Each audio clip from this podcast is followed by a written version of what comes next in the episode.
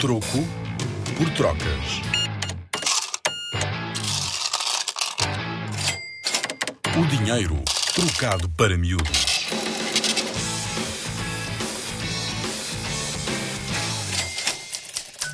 O que é um cheque? O que- como é que funciona?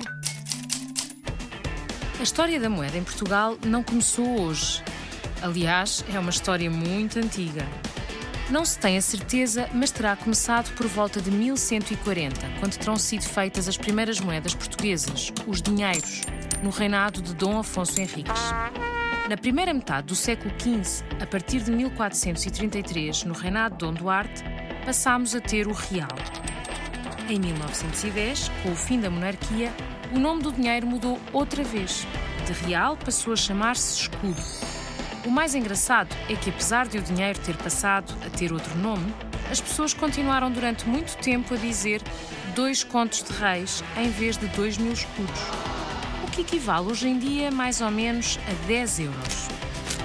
Só em 1999 é que começámos a ouvir falar de uma nova moeda que vários países na Europa iam passar a utilizar: o euro. E assim aconteceu. A partir de 1 de janeiro de 2002, Portugal e mais 11 países da Europa passaram a utilizar esta moeda que todos nós conhecemos, que faz parte do nosso dia a dia e que agora já é usada em 19 países como moeda oficial. Com a Rádio ZigZag e o Museu do Dinheiro, vem ouvir dinheiro como nunca o viste.